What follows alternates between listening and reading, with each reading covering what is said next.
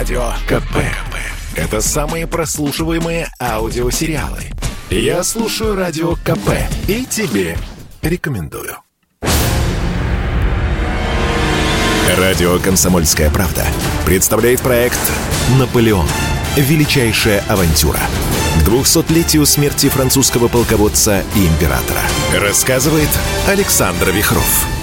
Здравствуйте, я Вихров Александр, коллекционер бонапартистики и автор книги «Наполеон. Жизнь и судьба». Сейчас мы обратим свое внимание за Пиренеи. Еще в 1807 году в Тильзите два императора, французский и русский, условились, что Португалия должна быть приписана закрыть свои порты для врагов Франции. Но Наполеон не мог доверять ни правителям Португалии, ни бурбонам в Испании. Они хоть и приняли беспрекословно декрет о континентальной блокаде, не захотели разорять свои страны. Ну как можно запрещать продавать англичанам шерсть? А это самая главная статья экспорта. И преследовать ввоз дешевых английских товаров. Вся колоссальная береговая линия Пиренейского полуострова открыта для контрабанды. Наполеон настроен бесповоротно. Все берега Европы должны быть под непосредственным французским таможенным контролем. Сначала дальние берега, Португалия. В том, что именно эта страна намечена первой целью состояла большая хитрость Наполеона. Он предложил королю Испании Карлу IV завоевать Португалию общими силами и поделить ее между собой. Мадридский двор должен выставить свой вспомогательный корпус, но это не главное. Главное – обеспечить проход по испанской территории французских войск к границам Португалии. Недальновидный испанский монарх согласился на эти условия. Ему так хотелось самому стать императором. Он не думал о том, что португальская экспедиция давала Франции возможность заполонить своими войсками Испанию. Вот в этом-то и состояла хитрость Наполеона. 27-тысячная армия генерала Жено начала марш на Лиссабон. Почти вслед была отправлена и другая, в 24 тысячи человек под начальством генерала Дюпона. Французские войска дошли до португальской столицы в крайне жалком состоянии. Шестинедельный поход по камням без запасов провианта не только изнурил солдат, но и полностью деморализовал их. Они грабили по пути крестьян, а те сопротивлялись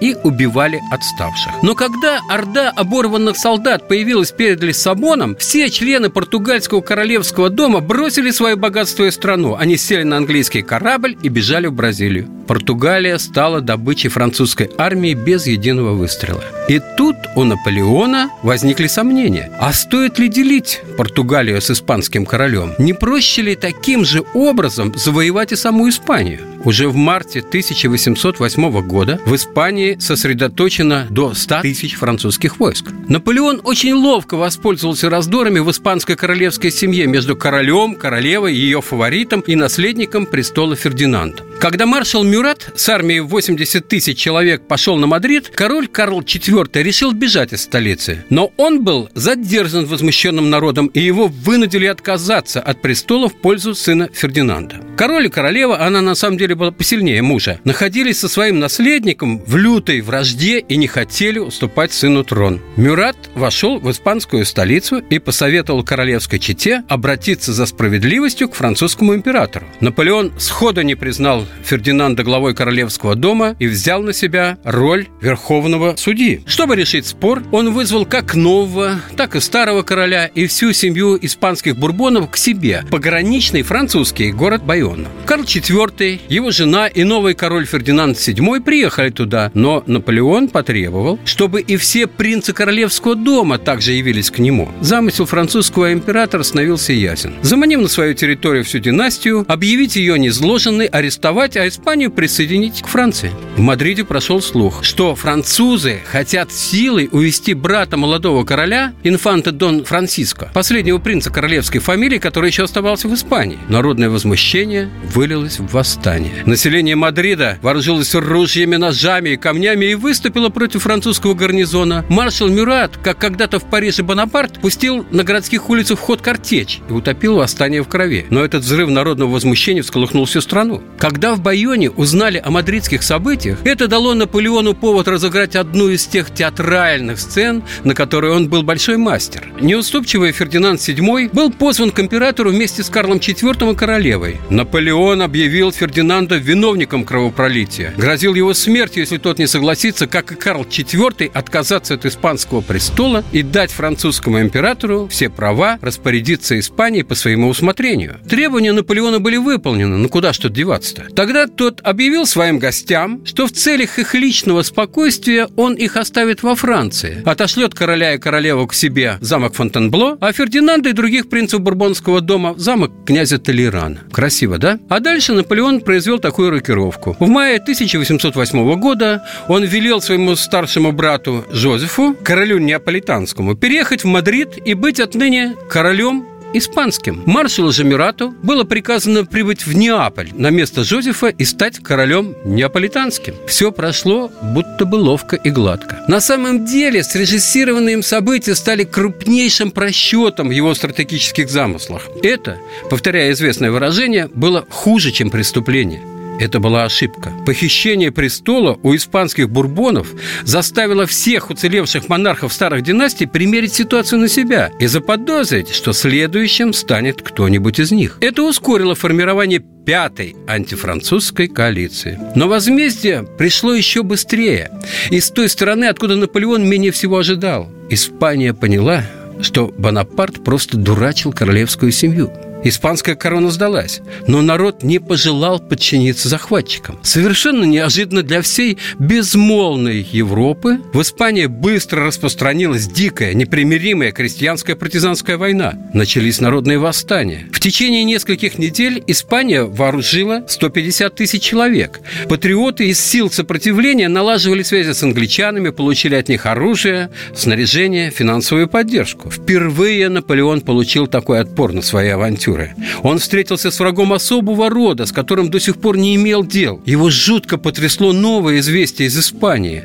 19 июля 1808 года 20-тысячный корпус генерала Дюпона был окружен. И Пьер Дюпон, считавшийся первым претендентом на маршальский жезл, после неудачных, неуверенных маневров, не использовав возможности к сопротивлению, через три дня капитулировал в чистом поле. Испанцы, у них справедливости ради, надо сказать, было очень большое численное преимущество, взяли в плен около 18 тысяч французов. Тех, кто не был зарублен на месте, оказались в тюрьме, где большинство и погибло. Только генералы и старшие офицеры получили возможность вернуться на родину. Он опозорил наши знамена, опозорил армию, много раз повторял Наполеон и требовал отдать Дюпона под суд. Ужасная история. Но главное состояло в другом. Весть о капитуляции французской армии разнеслась по всей Европе. Увы, наполеоновская армия перестала перестала считаться непобедимой. Осознание этого удесятерило силы испанцев. Король Жозеф бежал из Мадрида, оккупационная армия была отброшена. Проснулось мужество и у португальцев. Через две недели после капитуляции Дюпона вся Португалия была охвачена восстанием.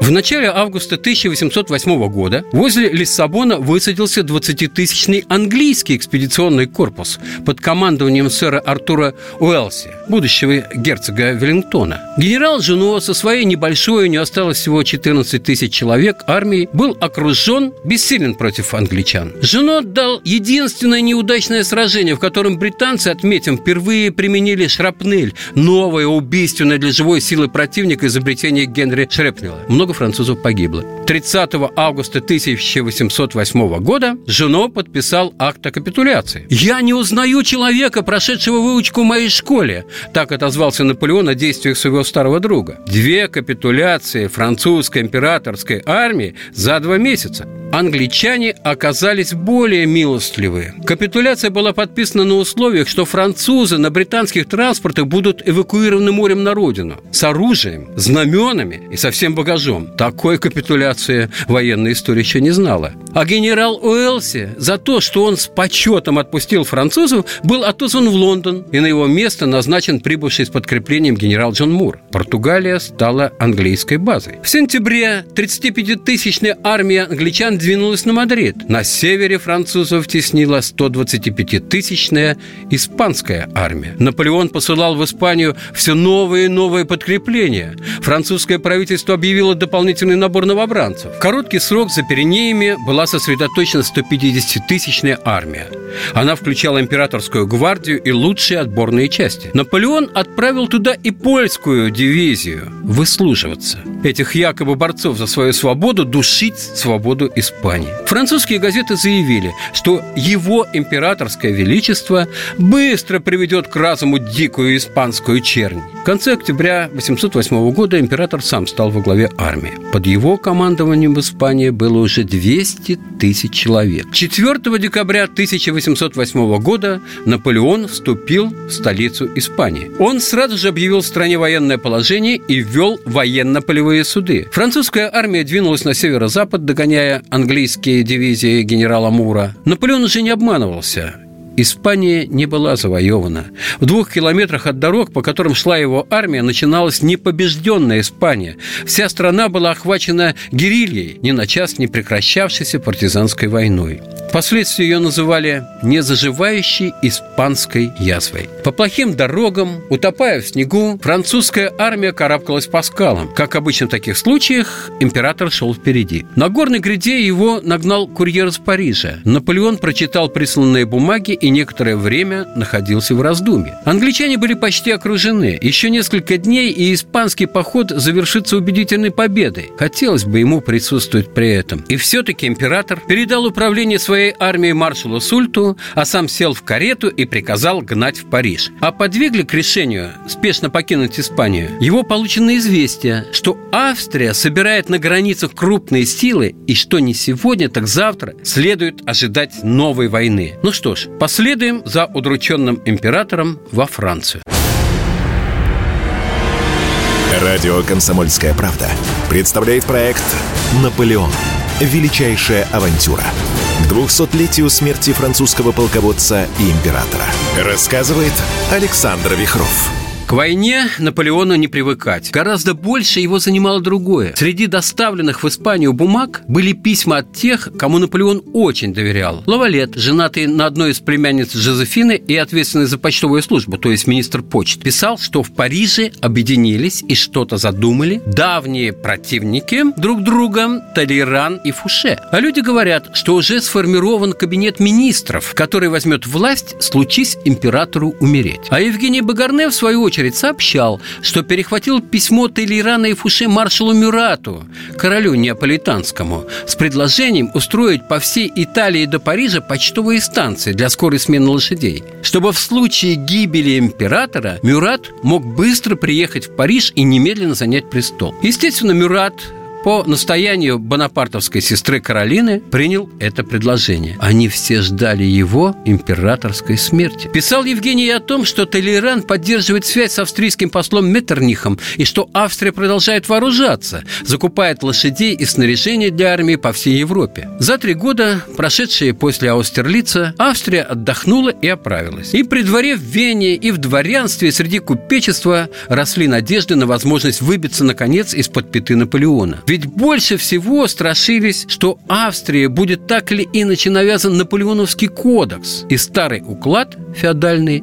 рухнет. Наполеон приехал в Париж. Ему сразу подтвердили верные люди, в тех письмах была полная правда. Однако коней на переправе не меняют, по этому правилу он поступил с Фуше. А в таком шаге был свой расчет. Так легче посеять рознь между союзниками-заговорщиками. А вот Толеран... Наполеону передали его слова, сказанные во всеуслышание в доме мадам Ремюза в адрес императора. Этот несчастный собирается поставить под удар всю страну. Ну что ж, на такое надо ответить. 28 января 1809 года Наполеон приказал сановникам и министрам собраться во дворце. Он хочет, чтобы присутствовали свидетели. Нужно публично распять Толерана. Это была та знаменитая сцена, которая известна в деталях по пересказам всех, пожалуй, присутствовавших лучших там. Наполеон начинает спокойно. Люди, которых я сделал сановниками и министрами, перестают быть свободными в своих мыслях и выражениях.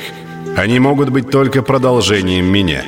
Предательство для них начинается тогда, когда они начинают сомневаться. Оно оказывается совершенным, когда сомнение переходит в несогласие. И, обращаясь уже к Тейлорану, «Я осыпал тебя своими милостями, а ты способен на любую подлость против меня». Вот уже девять месяцев ты бесстыдно повсюду утверждаешь, что мои дела в Испании идут из рук вон плохо. Тогда как именно ты был первым, кто преподнес мне эту идею и настоял на ее реализации. И дальше уже с накатом. Ты вор, трус, человек без чести. Ты не веришь в Бога. Всю жизнь ты манкировал своими обязанностями. Ты обманул и предал всех. Для тебя нет ничего святого. Ты готов продать собственного отца. И яркое, образное завершение. Ты заслуживаешь того, чтобы тебя разбили, как стеклянный стакан. У меня есть на это силы, но я слишком презираю тебя, чтобы заниматься этим. Почему я не повесил тебя на решетке площади Карусель? Но времени еще достаточно. Ты говно в шелковых чулках. И все-таки именно Толерану принадлежала последняя реплика во время этой незабываемой сцены. Выходя из кабинета императора, он сказал оцепеневшим сановникам, «Как жаль, что такой великий человек так дурно воспитан». Все думали, что и Фуше, и Толейрана или арестуют, или сошлют.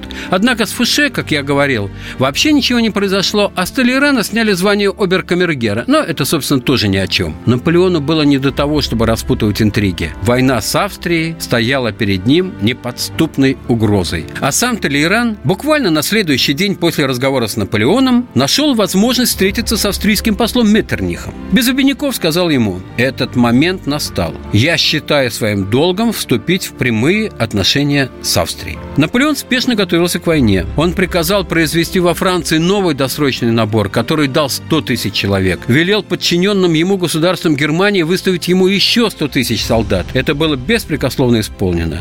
Затем объединил 110 тысяч старослужилых солдат, на которых мог особенно положиться. К весне 1809 года у него было уже более 300 тысяч солдат. Наполеон ждал, чтобы Австрия напала первой. Он еще надеялся, что в этом случае, как они договаривались с Александром I в Эрфурте, Россия тоже выступит против Австрии. И вот 14 апреля 1809 года австрийский эрцгерцог Карл, лучший австрийский генерал, торгся со своим войском в Баварию. «Через два месяца я заставлю Австрию разоружиться», сказал Наполеон, уезжая на войну. Первое большое сражение произошло при Абенсберге в Баварии. Австрийцы были отброшены, потеряв при этом больше 13 тысяч человек, но дрались они очень храбро. Вторая битва при Экмюле окончилась новой победой Наполеона. Эрцгерцог Карл был отброшен за Дунай, понес тяжелые потери. Затем маршал Лан, завершая маневр, приступом взял Регенсбург. Наполеон, руководивший осадой города, в разгаре боя был ранен. В мемуарах генерала барона де Марбо так описан этот момент. Пока все готовилось готовилась к штурму, маршал Лан отправился к императору за последними распоряжениями. Они разговаривали, когда пуля, выпущенная, вероятно, с городского укрепления с дальнобойного карабина, которым пользовались тирольцы, попала императору в голень правой ноги. Внезапная боль была такой сильной, что император не смог устоять на ногах и должен был опереться на маршала Ланна. Прибежал доктор Ларрей, осмотрел рану. Она оказалась легкой. Генерал де Марбо не удержался в своих мемуарах и от такого пассажа, цитирую. «Если бы рана была тяжелой, тяжелой и потребовалось бы хирургическое вмешательство, в тот момент это сочли бы большим несчастьем для Франции. Но, возможно, это спасло бы страну от многих дальнейших потрясений. И еще несколько слов из генеральских мемуаров. Слух о ранении императора быстро разошелся по армии. Со всех сторон стали сбегаться офицеры и солдаты. В одно мгновение тысячи людей окружили Наполеона, не обращая внимания на вражеские пушки, сосредоточившие огонь на большом скоплении людей. В этот же день на импровизированном импровизированном смотре, проходившем прямо на глазах у неприятеля, Наполеон впервые произвел награждение простых солдат, раздавая им титулы рыцаря империи и кресты почетного легиона. При въезде в Регенсбург Наполеон, скрывая более улыбаясь, отдавал честь приветствовавшим его полкам. Бои под Экмюлем и Регенсбургом стоили австрийцам еще около 50 тысяч человек убитыми, ранеными, пленными, пропавшими без вести. В пять дней Наполеон выиграл пять кровопролитных битв. Перейдя через Дунай и продолжая преследовать отступавшего Карла, французы нагнали его. В снова разбили и отбросили. Город при этом сожгли, причем часть населения сгорела живьем. Здесь постарался Мастина, который решил взять город штурмом, хотя в этом не было необходимости. Дунай к этому времени был уже перейден. Мы шли по месиву из жареного человеческого мяса, говорил генерал Савари. Тысячи людей погибли и пострадали впустую.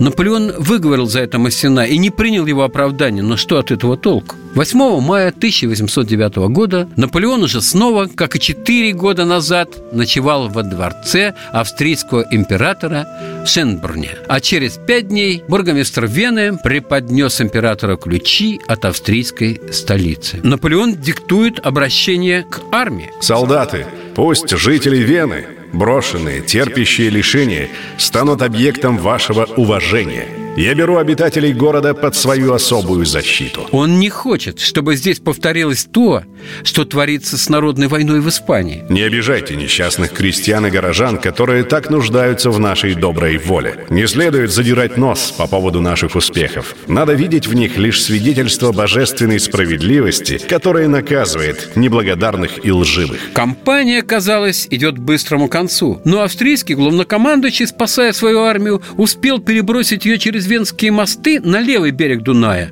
после чего мосты сразу сжег. То есть неприятель Наполеона строит укрепления и редуты на той стороне, на возвышении у села Ваграм. Наполеон решился на необычайно трудную операцию. Чтобы переправить свою армию через Дунай, навести понтонные мосты через остров Лобау.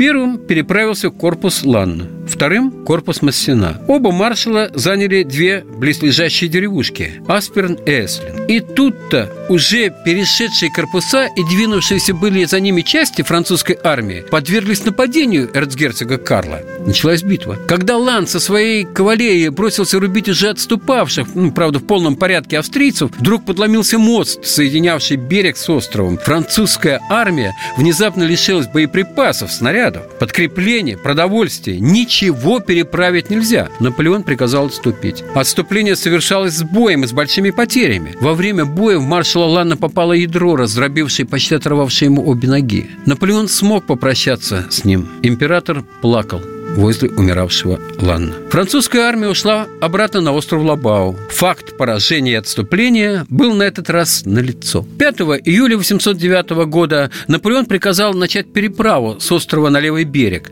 Сам он переправился туда еще затемно с первыми войсками. Сражение началось не так, как ожидал эрцгерцог Карл, и не там, где его можно было ожидать. У Наполеона ведь было твердое правило – никогда не делать того, чего может ждать от него враг. Битва с таким количеством артиллерии, а у австрийцев было тоже более 500 орудий, оказалась очень жестокой. И 5, а особенно 6 июля был момент опасный для Наполеона. Он находился в центре боя. Верхушка командования, маршалы Даву, Макдональд, Массена, действовали предельно слаженно. После страшной колоннады 100 орудий, выстроенных как на параде в линию, французские войска в Коре, страна которой равнялась тысячи метров, прорывают центр австрийской армии. Далее маршал Даву Москву, ориентированный императором на село Ваграм, расположенное на высотах, с боем входит в него. Разгром ужасающий. Не меньше, чем под Аустерлицем. Битва при Ваграме станет последней великой битвой Наполеона. Австрия снова побита, но вскоре триумф Наполеона будет сильно омрачен одним, казалось бы, небольшим происшествием. Каким?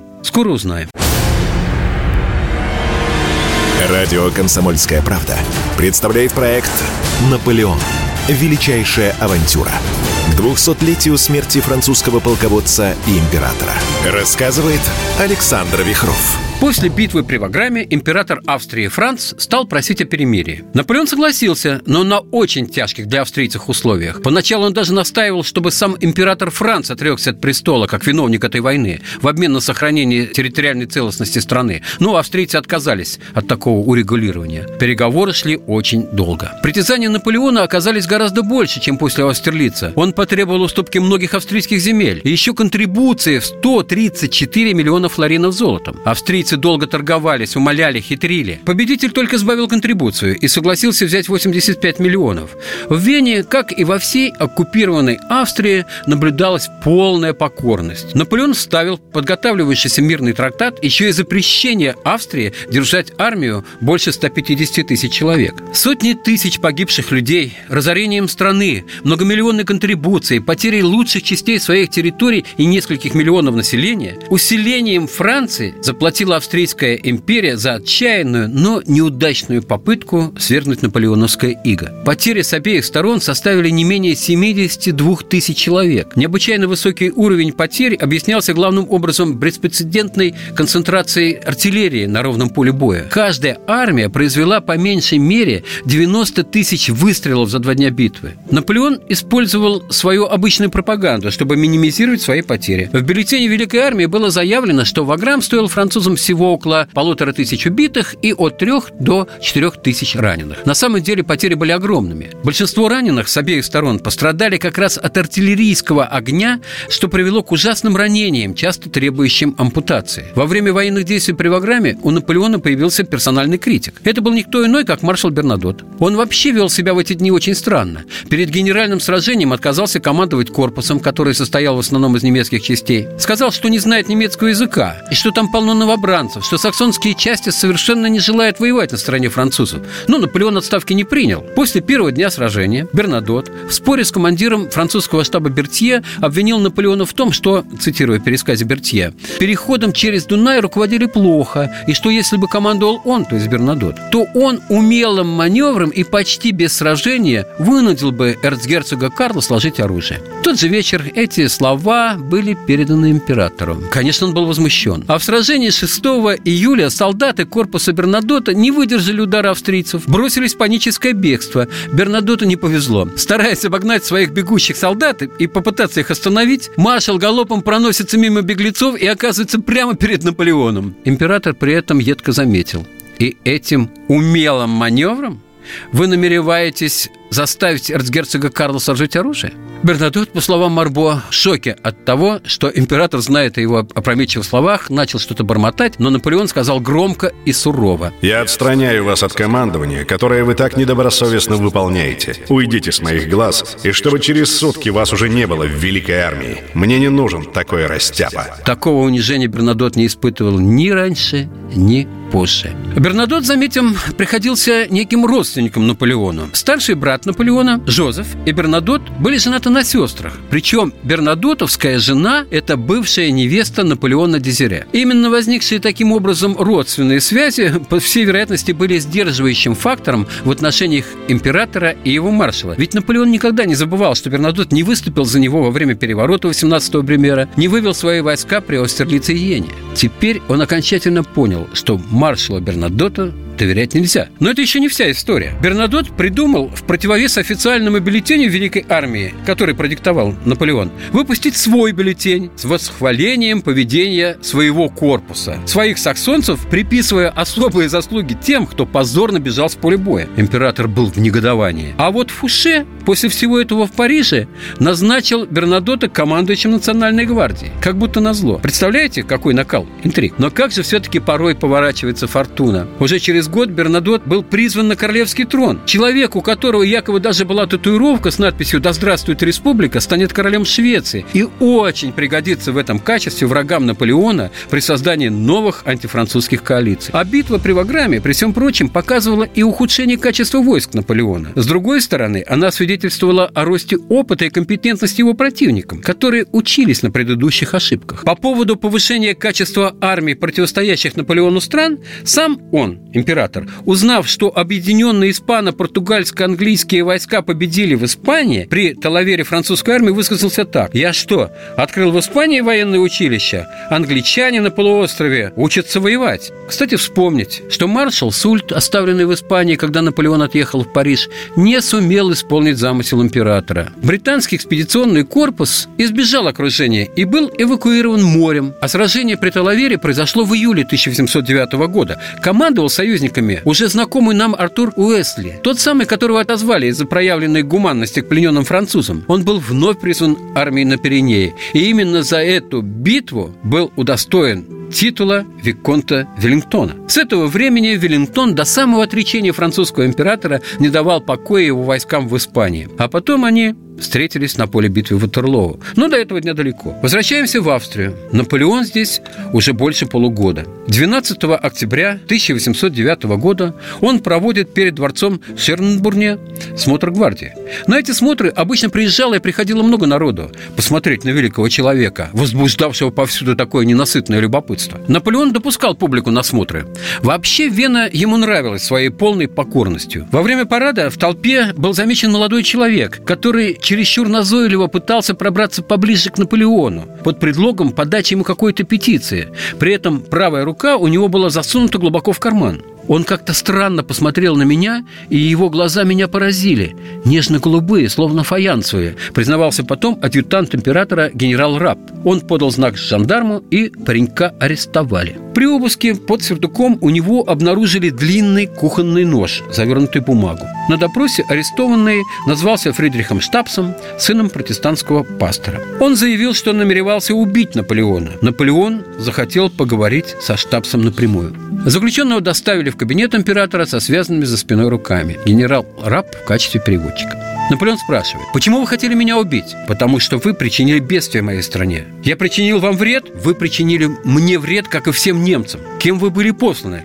Кто подстрекал вас к этому преступлению? Никто. Я решил лишить вас жизни из убеждения, что тем самым я должен оказать высочайшее служение своей стране и Европе. Говорю вам, вы или сошли с ума, или больны. Ни то и ни другое. Наполеон желал бы, чтобы этот 17-летний мальчик оказался сумасшедшим. Специально позванному лейб-медику поручено освидетельствовать душевное состояние арестованного. Тот констатировал его полную меняемость. После того, как врач осмотрел Штабса и констатировал, что он здоров, Наполеон предложил молодому человеку помилование. «Вы безумец», — сказал он. «Вы губите вашу семью. Я готов пожаловать вам жизнь, если вы попросите прощения за преступление, которое вы намеревались совершить и о котором вы должны посожалеть». «Я не хочу прощения», — ответил Штабс. «Я чувствую глубочайшее сожаление о том, что мне не удалось выполнить задуманное. Вы, кажется, очень легкомысленно относитесь к совершению преступления. Убить вас не преступление, а долг. Ну, а если я прощу вас, вы будете мне благодарны? Я буду также упорно пытаться убить вас. Наполеон остолбенел, вспоминал потом раб. «Узнайте, как он будет вести себя перед смертью и доложите мне», сказал Наполеон, когда парня увели. Скорый военный суд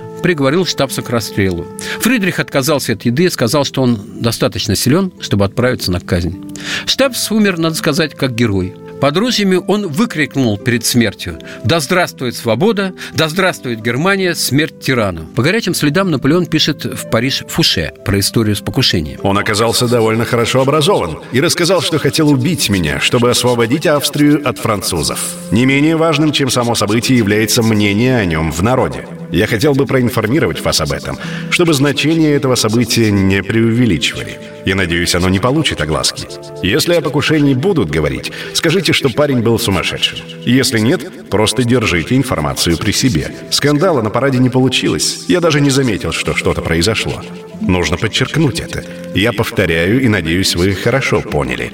Об этом не должно быть сказано ни слова. Через два дня после этого происшествия, 14 октября 809 года, австрийский император Франц I наконец решил подписать мирный трактат, так урезавший его владение и так неимоверно усиливавший все европейского диктатора. Наполеон, собираясь в Париж, велел сложить к его вещам злополучный длинный кухонный нож Фридриха Штабса. Этот несчастный не выходит у меня из головы. Когда я думаю о нем, мысли мои теряются. Это выше моего разумения. Он помнит, что Штабс – сын пастора, глубоко религиозный человек. Теперь Наполеон не может не думать о том, что вдруг да найдется такой же отчаянный юноша из католиков, чтобы отомстить за унижение римского первосвященника. Ведь еще 17 мая 1809 года появился декрет Наполеона, объявлявший, что город Рим и все владения Папы Римского вообще отныне присоединяются к Французской империи. В июне французы окончательно заняли Рим, и папство лишилось всего, чем владело около полутора тысяч лет. Это теперь провинция Франции. Папа Римский в ответ отлучил Наполеона от церкви. Теперь Наполеон – антихрист. Хватит осторожничать с папой. Этого безумца надо посадить под замок. Папа Пий VII был взят под стражу и увезен в Савону на юг Франции. Но, как оказалось, Наполеон вовсе не хотел, чтобы папу Пия VII выселяли из Рима. Да, он говорил о необходимости посадить папу под замок, но исполнители поняли его слишком буквально. «Это акт величайшей глупости», — говорил Наполеон. «Но не следует отменять его. Что сделано, то сделано». После своего покушения, он все чаще думает о возможности своей преждевременной смерти. Что станет с его империей? Это не дает ему покоя. Одно согревает ему душу. Мария Валевская ждет ребенка. Это окончательное подтверждение, что он способен иметь детей. Значит, ему нужен кровный наследник. И если даже когда-то его, императора, достанет лезвие ножа, наследник продолжит жизнь его империи. Да, наследник. Но для этого необходим развод. Развод с императрицей. Радио «Комсомольская правда» представляет проект «Наполеон. Величайшая авантюра» к 200-летию смерти французского полководца и императора. Рассказывает Александр Вихров. К чести Жозефины надо отметить, когда она стала императрицей, она сильно изменилась. Нет, такие привычки прежней жизни, как роскошь и мотовство, оставались и даже сильно возросли. Но вот романов она больше не заводила. Вжилась в ответственную роль жены императора. Современники отмечали ее всегдашнюю доброту, которая, составляя принадлежность ее частной жизни, не переставала украшать ее и в дни царствования. Немногие женщин заслужили постоянное внимание общества, в котором она всегда была любима и уважаемого. На троне она никогда не забывала своего достоинства и любезностью, даже простотой общения придавала нечто особенное царственному величию. Гений и доброта редко сближаются на тронах, но Жозефина в всем отношении оставила по себе приятные воспоминания, будучи в течение 20 лет предметом удивления и уважения всей Европы. Жозефина страшно боялась одного, что Наполеон ее бросит. И понимала, к этому все шло. В самом начале их брака она пыталась убедить Бонапарта, что это он не в состоянии иметь ребенка. Но вот уже живет в Париже мальчик, которому Наполеон дал половину своего имени. Напо Леон. Леона родила женщина, которая долгое время была любовницей императора. Конечно, Жозефина знала и про польскую жену Наполеона, а возможно же и то, что Мария Валевская ждала от него ребенка и уехала рожать в Польшу. Но что оставалось законной, венчанной супруги императора? Только ждать, а надежд становилось все меньше. Гораздо более лаконичными и сухими стали его письма. Очередной сигнал прозвучал из австрийского Шербурна. Наполеон велел архитектору Фонтенбло, где он был намерен остановиться по возвращению, запечатать запечатать коридор, который соединял его покои с покоями императрицы. Наконец Наполеон возвращается из Австрии и старается избегать общества Жозефины. Одновременно он дает указание послу в Петербурге вновь обсудить с Александром I возможность брака с сестрой царя Анны. Это предпочтительный, главный вариант будущего династического брака – Жозефина и Наполеон все оттягивал, оттягивал объяснение, но наконец решился. Много слов не потребовалось. Она заплакала, а он сказал... «Не пытайся поколебать меня. Я все еще люблю тебя, но в политике нет сердца, только голова». Жозефина со стоном падает на пол и теряет сознание. Наполеон зовет коменданта дворца Бассе, здоровенный такой был мужчина, и просит того отнести Жозефину в ее апартаменты. Как вспоминает комендант, он понес было Жозефину по лестнице, а она вдруг недовольно прошептала ему «Вы слишком крепко меня держите». Ну, то ли обморока не было вообще, то ли она так быстро очнулась. А к Наполеону приходит Гортензия. «Не удивляйтесь, сударь, слезам моей матери. После 15 лет совместной жизни было бы удивительно, если бы их не было». Наполеон непоколебим. Вся Франция хочет этого развода. К нему призывают открыто. Я не могу сопротивляться желаниям народа. Да, Пуше, чтобы подготовить общественное мнение, уже пустил по городу, по салонам и трактирам слух. Император разводится. Императору, дескать, нужна жена, которая родит ему ребенка-наследника. Ну, а народу эти разговоры разговоры, лишнее развлечение. Проходит неделя, и Жозефина уже пытается торговаться. Она согласна на развод, но хочет, чтобы в обмен Наполеон отдал свою итальянскую корону ее сыну, вице-королю Италии Евгению Багарне. Полностью корону. Да, даже страдая она остается хитрой и довольно алчной женщиной.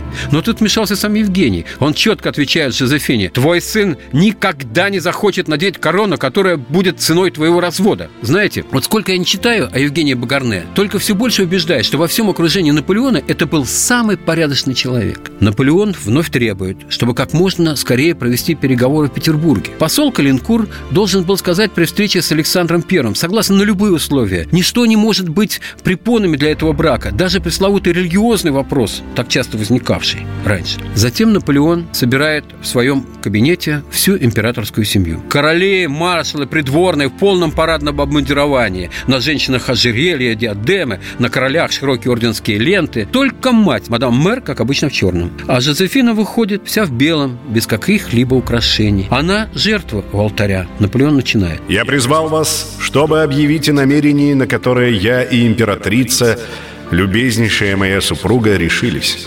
Польза и благо моих народов требуют, чтобы я оставил по себе детей, наследников престола, на который возвело меня провидение. Уже несколько лет тому, как потерял я надежду иметь их от супружества с Жозефиной. Нахожусь принужденным пожертвовать нежнейшей склонностью моего сердца и пожелать уничтожения брака. Наполеон написал этот текст сам. Он отверг официальную речь, подготовленную по его указанию своим главным секретарем. Он хотел вложить сюда больше личного. Достигнув 40 лет, я еще могу надеяться прожить достаточно долго, чтобы в правильном духе воспитать детей, которых даст мне провидение и привить им мой образ мышления. Бог знает, как дорого это решение обошлось моему сердцу, но я готов принести в жертву интересам Франции все, кроме храбрости. И, повернувшись к Жозефине, добавляет. При всем случае, я обязан объявить, что не имею ни малейшей причины к неудовольствию. Напротив, весьма благодарен за привязанность моей супруги. Она украшала 15 лет жизни моей. Воспоминание об этом навсегда запечатлеется в моем сердце. Она была коронована мною, и потому хочу, чтобы она сохраняла достоинство и титул императрицы. Наполеон не поднимает глаз, пока ему не выносят документы о разводе. Ставит жирную подпись. Жозефина подписывает своим бисерным почерком и вместе со своими детьми уходит. Надо ли говорить, как, внешне сдерживая эмоции, внутренне ликует вся наполеоновская семья, так ненавидевшая все эти годы Жозефину. Сообщая о разводе, журнал «Монитор» писал, наверняка с высочайшего одобрения, «Император плакал». Что же тогда говорить о самой Жозефине? Старушенце, как называли ее солдаты бывшего супруга, было всего 46 лет. Переехав из Тюлье в Мармезон, она сохранила титул императрицы, все свои богатые поместья, драгоценности и ежегодное содержание в 2 миллиона франков золотом. Последний день 1809 года Наполеон диктует свое письмо царю Александру. Оставляю за вашим величеством суждение о том, кто из нас ближе к языку союза и дружбы, вы или я.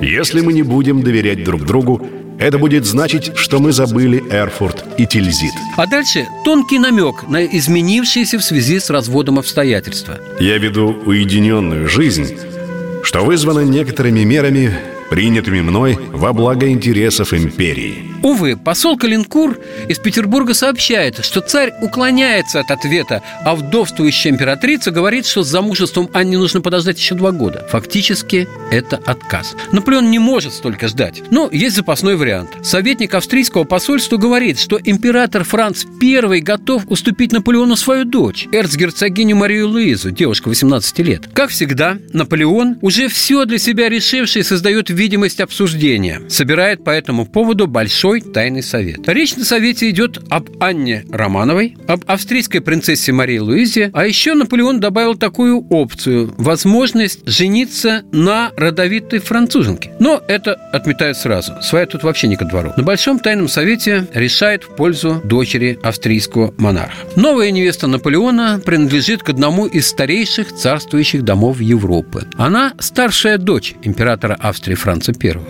Уместно вспомнить, что ко времени скоропалительного сватовства Наполеон уже дважды входил в Вену победителем и сильно уменьшил империю Габсбургов. Какая она? Прошел Наполеон в письме в Вену у своих дипломатов. Ему отвечали, ей 18 лет, она говорит на пяти языках, умеет играть в бильярд и шевелить ушами. Брак по доверенности заключен в Вене 11 марта 1810 года в отсутствие жениха. Представителем выступал маршал Франции Александр Бертье. Пригодился начальник французского штаба армии. Австрия принесла в жертву Минотавра прекрасную телку, злословили в Париже. Сам же Наполеон говорил в узком кругу «Я женюсь на Пузе». Наполеон впервые увидел свою новую жену 27 марта 1810 года, когда встречал ее кортеж по дороге в Париж. А кортеж представлял себя 100 карет, 450 лошадей. Наполеон запрыгнул в ее экипаж. Да, Раньше у себя дома Мария Луиза всегда крестилась при упоминании имени Антихриста Бонапарта. И вот он воплоти перед ней. «Ваш портрет вам не льстит», — сказала она ему, имея в виду, что при знакомстве она нашла его посимпатичнее, чем на портрете, который он посылал ей в Вену. Следующую ночь Наполеон провел уже у Марии Луизы. Гражданская церемония бракосочетания проходила 1 апреля 1810 года в Сен-Клу. Недоброжелатели злорадно отмечали, что невеста на пол головы выше жениха. Церковная церемония состоялась в Лувре, один из салонов, который превратили в часовню, со всей помпезностью демонстрируя императорское могущество. Но и так получилось вот что. Наполеон в результате этого брака породнился и с бурбонами. Он стал формально племянником казненного Людовика XVI. Габсбурге, бурбоны. Да, гигантский шаг для воплощения мечты. Его сын будет рожден от союза всех династий, ну, кроме императорского дома Романовых. Когда стало известно о вступлении Наполеона в брак с дочерью австрийского императора, царь Александр I, не питая никаких иллюзий, отметил – что следующим его шагом будет загнать нас в леса. Тем не менее, он решил специально направить в Париж для принесения поздравлений молодоженам фигуру очень высокого ранга. Это князь Алексей Куракин, который был министром внутренних дел. Царский посланник прибыл в столицу Франции в качестве парадной миссии для придания особого блеска представительству России, ведь там уже находился русский посол. Старший брат Алексея Куракина, князь Александр Куракин. Алексей Куракин имел при себе собственноручно личное письмо российского монарха. Как потом докладывал князь, Наполеон при аудиенции много говорил о своей радости от такого знака внимания. Свадебные торжества Наполеона и Марии Луизы завершились печально. В Париже во время бала у австрийского посланника князя Шварценберга возник пожар. При первой же опасности императорская чита покинула дворец, а в зале, где загорелись декорации и убранство, огонь стал быстро распространяться. Возникла паника. Погибли 20 человек, в том числе и беременная супруга князя Шварценберга. В Европе посчитали этот пожар во время свадебных торжеств зловещим предзнаменованием. Да и сам Наполеон увидел в этом ужасном событии в разгар веселья очень плохой знак. Величайшая авантюра – 200-летию смерти французского полководца и императора. Рассказывает Александр Вихров.